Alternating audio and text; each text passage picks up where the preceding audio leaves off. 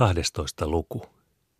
Paappa oli jo paikalla ja tervehti meitä iloisella kädenlyönnillä. Hyvää joulua ja tervetultuanne takaisin kotiin. Monta kertaa olen jo tähystystornista etsinyt purjettanne. Aika laillahan te olette miehistyneet. Mikäpä siinä miehistyessä, kun miehen toimissa on oltu. Hyvinpä tekin olette säilynyt. Näytätte nuoremmalta ja notkeammalta kuin vuosi sitten. Ei notkeudessa ole kehumisen varaa, mutta lämmittää henki vielä näitä vanhoja luita. Ja on luoja antanut terveenäkin pysyä, ettei vielä menneenä kesänä tarvinnut hävetä jäämästäni muista niittäjistä jäljelle. Mutta suuria kantamuksia eivät enää minulle tahtoneet tytöt tehdä. Ukon ylpeytenä oli pysyä heinämaalla ja leikkuutyössä toisten miesten rinnalla. Rupesimme purkamaan kuormaamme ja kantamaan aittaan, eikä ukko pienempiä kantamuksia ottanut kuin me pojatkaan. Ketään talonväestä ei sattunut olemaan paikalla tullessamme, joten vältimme kaikki uteliaat kysymykset. Vietyämme kaikki tavarat yksin purjeenkin aittaan, läksimme tupaan ja paappa rupesi hommaamaan tuliaiskahvia. Tavaroita aittaan korjatessa emme ehtineet juuri mitään puhua, ja nyt tuntui istuminen paapan tuvassa meistä niin oudolta, ettemme tulleet mitään sanoneeksi – Istuimme vain ääneti kuin säkki loukossa. Tämä ei ollut arvatenkaan paapalle mieleen. Hän ei kuitenkaan näyttänyt tahtovan mitään suoraan kysyä, pelkäsi ehkä näyttävänsä vanhuuttaan uteliaalta. Kun oli kahvi pantu pannuun ja kiehahtanut, veti ukko pannun hiilokselle syrjään ja istuutui Matin viereen penkille. Miksette puhu mitään, pojat? Oletteko voin myyneet ja rahaa hukanneet? Me vain ujoille vastasimme, ettei ollut ostajaa, niin söimme itse. Äänettömyys jatkui. Ukko sai kupit kaapista pöydälle, kaatoi kahvia, toi sokeria, kermaa ja ihan tuoretta jouluksi leivottua nisuleipää ja käski juomaan. Hyvältä lemahti nenäämme outo haju. Tyhjennettyämme kupit kääntyi ukko suoraan Matin puoleen, joka poissaoloaikana me oli ruvennut näyttämään miehekkäämältä kuin minä, ja kysyi. Pääsittekö päivässä vai olitteko välillä yötä? Ei oltu. Aamupuolella tulimme perille. Katsopas poikajunkkareita, kun uskalsivat läpi yön. Entäs nyt tullessanne? Nyt matka kesti kuudetta päivää, kun on ollut huono tuuli. Olitteko keväällä tukinuitossa? Emme olleet. Missä olitte viime talven töissä? Patsassaarella. Patsassaarella. Rupeako muistini pettämään, kun en voi tuota nimeä muistaa? Se onkin uusi paikka. Minkälaiset päiväpalkat maksoivat? Onko yhtään jäänyt säästöä? Matti otti esille rannerenkaansa ja muut kultakoristeensa, näyttäen säästönsä. Paappa tutki niitä hetkisen hyvin tarkasti ja kaatoi sitten lisää kahvia itselle ja meille. Juotuansa tutki hän ne vielä uudestaan, katseli tutkivasti meitäkin ja sanoi lopuksi. En usko. Niin paljon ei muutu ihminen yhdessä vuodessa, että olisitte semmoisilla retkillä kulkeneet. Eikö ole kaikki rehellisellä tavalla käsiinne tullut? Ne ovat kultaa, puhdasta kultaa kaikki tyynni. Vakuutimme yksin suin, että ne saa vaikka viedä suoraa tietä nimismiehelle. Ja nimismiehelle ne onkin vietävä, lisäsi Matti, kun ne ovat sellaista maasta löydettyä vanhan ajan tavaraa, jota kruunu ostaa. Vai aarnihaudan kaivaja teistä on tullut. Ja minä kun olin teistä ajatellut kunnollisia tukkipoikia, ajan ollen ehkä isäntämiehiäkin. Älkää vaarikulta, mitä me vielä tämmöiset poikajolpit. Mutta kyllä me olemme hyödyllisempääkin työtä tehneet kuin salatuita aarteita käyneet etsimässä. Meillä on nyt oma tupa ja oma sauna ja kaksi omaa venettä ja oma paja ja kaksi latoa heiniä ja toista tynnyrin alaa maata valmiiksi aidattuna ja ojitettuna ja kaksi hevosta ja kuusi lehmää ja lampaita, sikoja ja kanoja määrättä ja kahden rikkaan talon tyttäret emänniksi katsottuna. Kyllä minä puheenne uskon, mutta uskon valheeksi. Papa epäili, että olimme ruvenneet vanhalla tavalla ilveilemään, ja hän olisi jo tahtonut mieluummin ruveta kuulumisia kuulemaan. Pian kuitenkin vanhuksen suuttumus suli pois, kun aloin juurta jaksain kertoa kaikkia seikkailujamme, ja Ukko ymmärsi, että todella olimme käyneet siinä paikassa, jossa Usvapatsas oli, sieltä löytäneet uuden maan ja asuneet kahden siinä maassa enemmän kuin vuoden ajan. Ukon ilo uutisistamme ei ollut vähempi kuin oma ilomme onnellisesta kotiin tulostamme. Ja kun kerroimme tulevaisuuden suunnitelmistamme, sanoi Paappa heti tulevansa sinne meidän kanssamme asumaan ja raatamaan. Eihän minusta enää täyttä työmiestä ole, mutta varaksi vanha veneessä, arveli vanhus. Ilolla ja riemulla otettiin tarjous vastaan ja kolmiliitto uudistettiin vahvemmaksi kuin ikinä. Vielä kauan jouluillallisen jälkeen istuimme rätisevän takkavalkean edessä pakisten ja sikeästi nukuimme, kun paappakello puoli kolme herätti meidät. Yhdessä taloväen kanssa lähdimme hevosella joulukirkkoon. Paljon minulla ei ole enää löytöretkestämme sanottavaa. Seurasimme paapan neuvoja ja veimme löydetyt muinaistavarat vanhalle kamreerille. Nuoresta nimismiehestä ei tosin puhuttu mitään pahaa, mutta paappa luotti paremmin vanhaan. Vanha kamreeri mittasi, punnitsi ja tutki koristeet tarkoin, kysyi myös tarkasti milloin ja mistä ne oli löydetty ja lupasi pyhästi säilyttää salaisuutemme, mikäli sitä ei tarvinnut ilmoituskirjeessä kruunulle ilmoittaa. Sitten hän laski omista varoistaan etukäteen pöydälle 2000 markkaa, otti Matilta laillisen kuitin ja sanoi, että Matilla on vielä lähes tuhat markkaa saamista, jos kruunu tahtoo lunastaa koristeet. Muussa tapauksessa saa Matti tyytyä siihen, mitä hän nyt on saanut, ja kamreeri pitää itse koristeet tai myy ne kelle tahtoo. Matin ilo oli rajaton.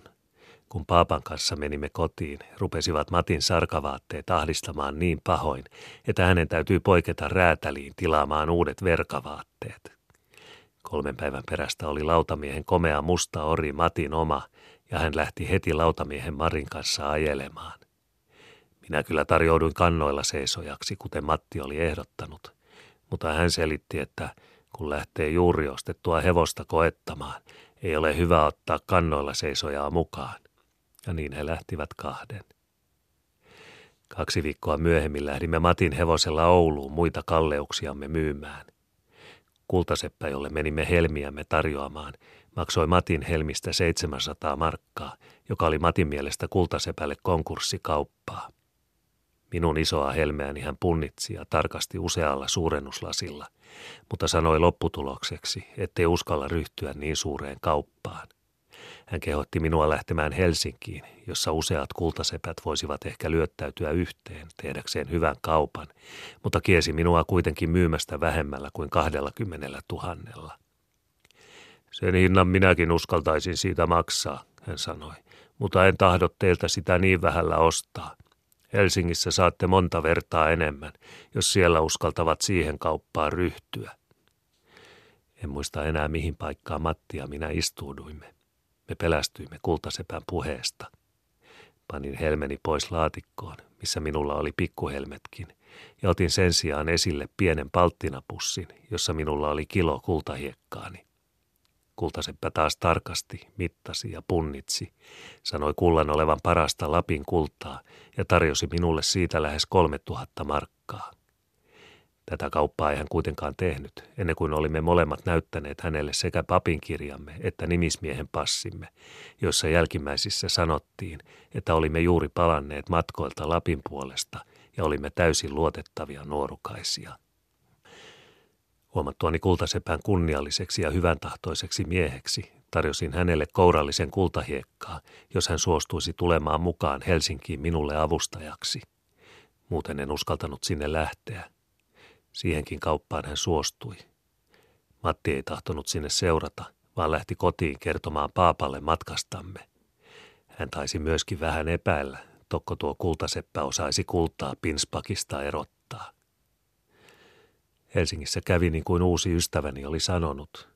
Hän itse ja kolme muuta kultaseppää ostivat yhdessä ison helmeni hinnasta, jota minua on kielletty ilmoittamasta – Kovin minua hävetti, kun sanomalehdissä kerrottiin Lapin puolesta kotoisin olevasta pojasta, joka oli löytänyt helmen, jonka ostamista varten täytyi muodostaa osakeyhtiö, ja joka oli Helsingin kultasepille myynyt 15 kiloa hienointa kultahiekkaa.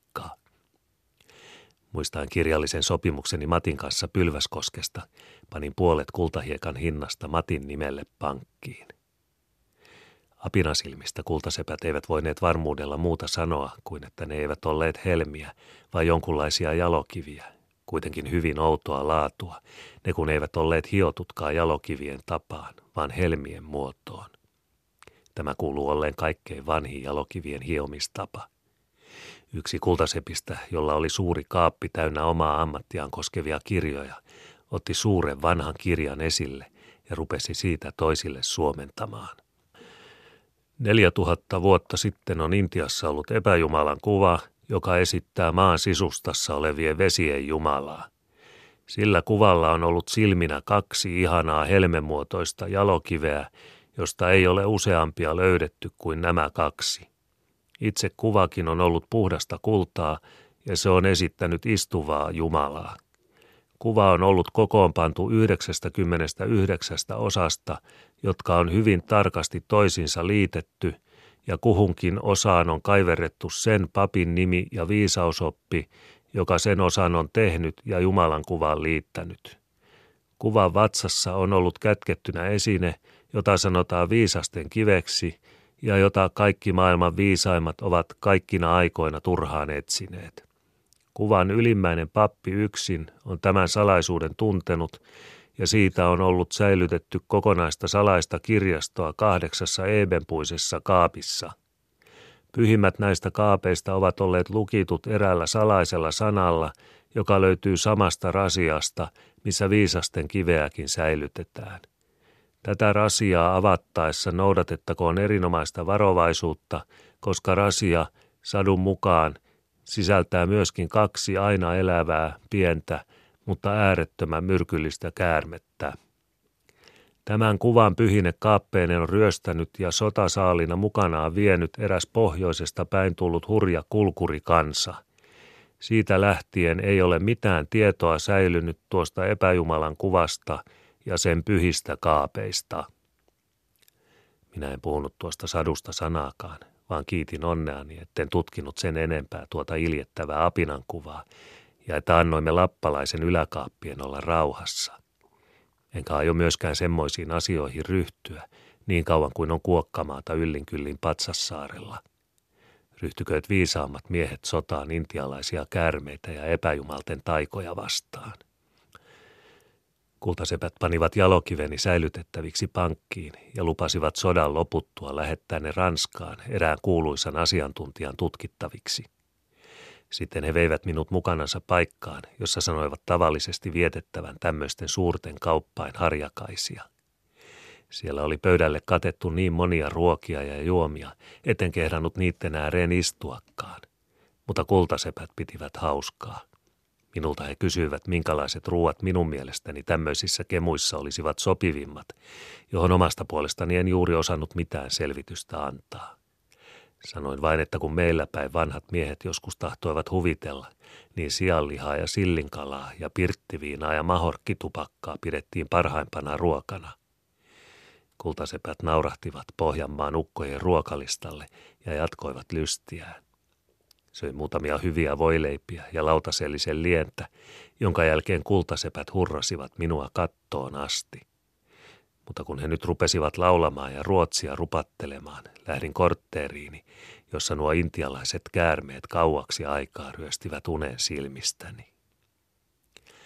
Seuraavana päivänä oululainen kultaseppä neuvoi minua erään herran luokse, jonka sanoi tutkivan kultakiviä valtion puolesta – hänen haltuunsa jätin kultakivimöhkäleeni ja sitten lähdin kotiin. Muutama viikko myöhemmin sain postissa isohkon kultakappaleen sekä kirjeen, jossa sanottiin, että jos minulla on makasiini täynnä tuota kiveä, niin minulla on leipää ikäni loppuun saakka, koska muualla maailmassa ei olekaan niin hyvää kultakiveä kuin tämä. Vastasin tuolle ystävälliselle virkamiehelle, että minulla on kokonainen vuori tuota samaa kiveä – ja yhden makasiinillisen annan mielelläni hänelle vaivastaan. Hän kiitteli suuresti ja on nyt jonkun asianajajan avulla toimittanut minulle lailliset oikeudet kultavuoreeni. Matti on vieläkin sitä mieltä, että minulla on vain pinspakkivuori ja että Helsingin herrat ovat minua pitäneet lystinään. Enkä minä itse myöskään paljon siitä kultavuorestani välitä, mutta onhan se hyvä olemassa, ellei maanviljely sota onnistuakseen. Ja jos onnistuukin, kuten varmasti uskon onnistuvan, niin voihan huvikseen väliajoilla ryhtyä kullankaivamistoimeenkin. Koko Rimpisuo järvineen ja saarineen on nyt Matin ja minun yhteistä omaisuutta. Isossa jaossa oli viljelykseen täysin kelpaamattomana annettu kyläkunnalle yhteismaaksi. Kun kyläkunnalla ei ollut muuta hyötyä yhteisne vastaan kuin mitä marjoja poimivat parpelot nauttivat ja mikä hyöty heille on yhä varmistettu, niin isännät katsoivat tehneensä satumaisen hyvän kaupan, kun sata tuhatta markkaa puhdasta rahaa pantiin pöydälle. Ellen olisi saanut isoa helmeäni myydyksi, emme olisi kyenneet tämmöistä hintaa maksamaan. Mutta ei sitä myöskään olisi pyydetty, ellei puhe pohjattomista rikkauksistamme olisi levinnyt kaikkialle. Ainoa, joka ei ole ollut täysin tyytyväinen asioiden kulkuun, on isäntä, joka valitteli joutuvansa uudestaan holhoajan toimeen, josta jo luuli olevansa vapaa. Muutaman vuoden perästä hän pääsee kuitenkin toimestaan, emmekä me nytkään aiheuta hänelle suurta murhetta. Ensi talvena muutetaan Paapa ja Matin kanssa Patsassaarelle asumaan. Olen kirjoittanut tämän kirjan sen varalta, että olisi toisia reippaita poikia, jotka tahtoisivat seurata uudisasukkaina mukaan matkalle. Tilaa on kokonaiselle kyläkunnalle. Jos joku teistä sattuu omistamaan käyttökuntoisen kahdenlennettävän lentokoneen, voimme jo tänä syksynä tehdä pienen huvimatkan Patsassaarelle, katsoaksemme onko kaikki hyvin tallella. Mutta vasta ensi syksynä muutetaan sinne miehissä.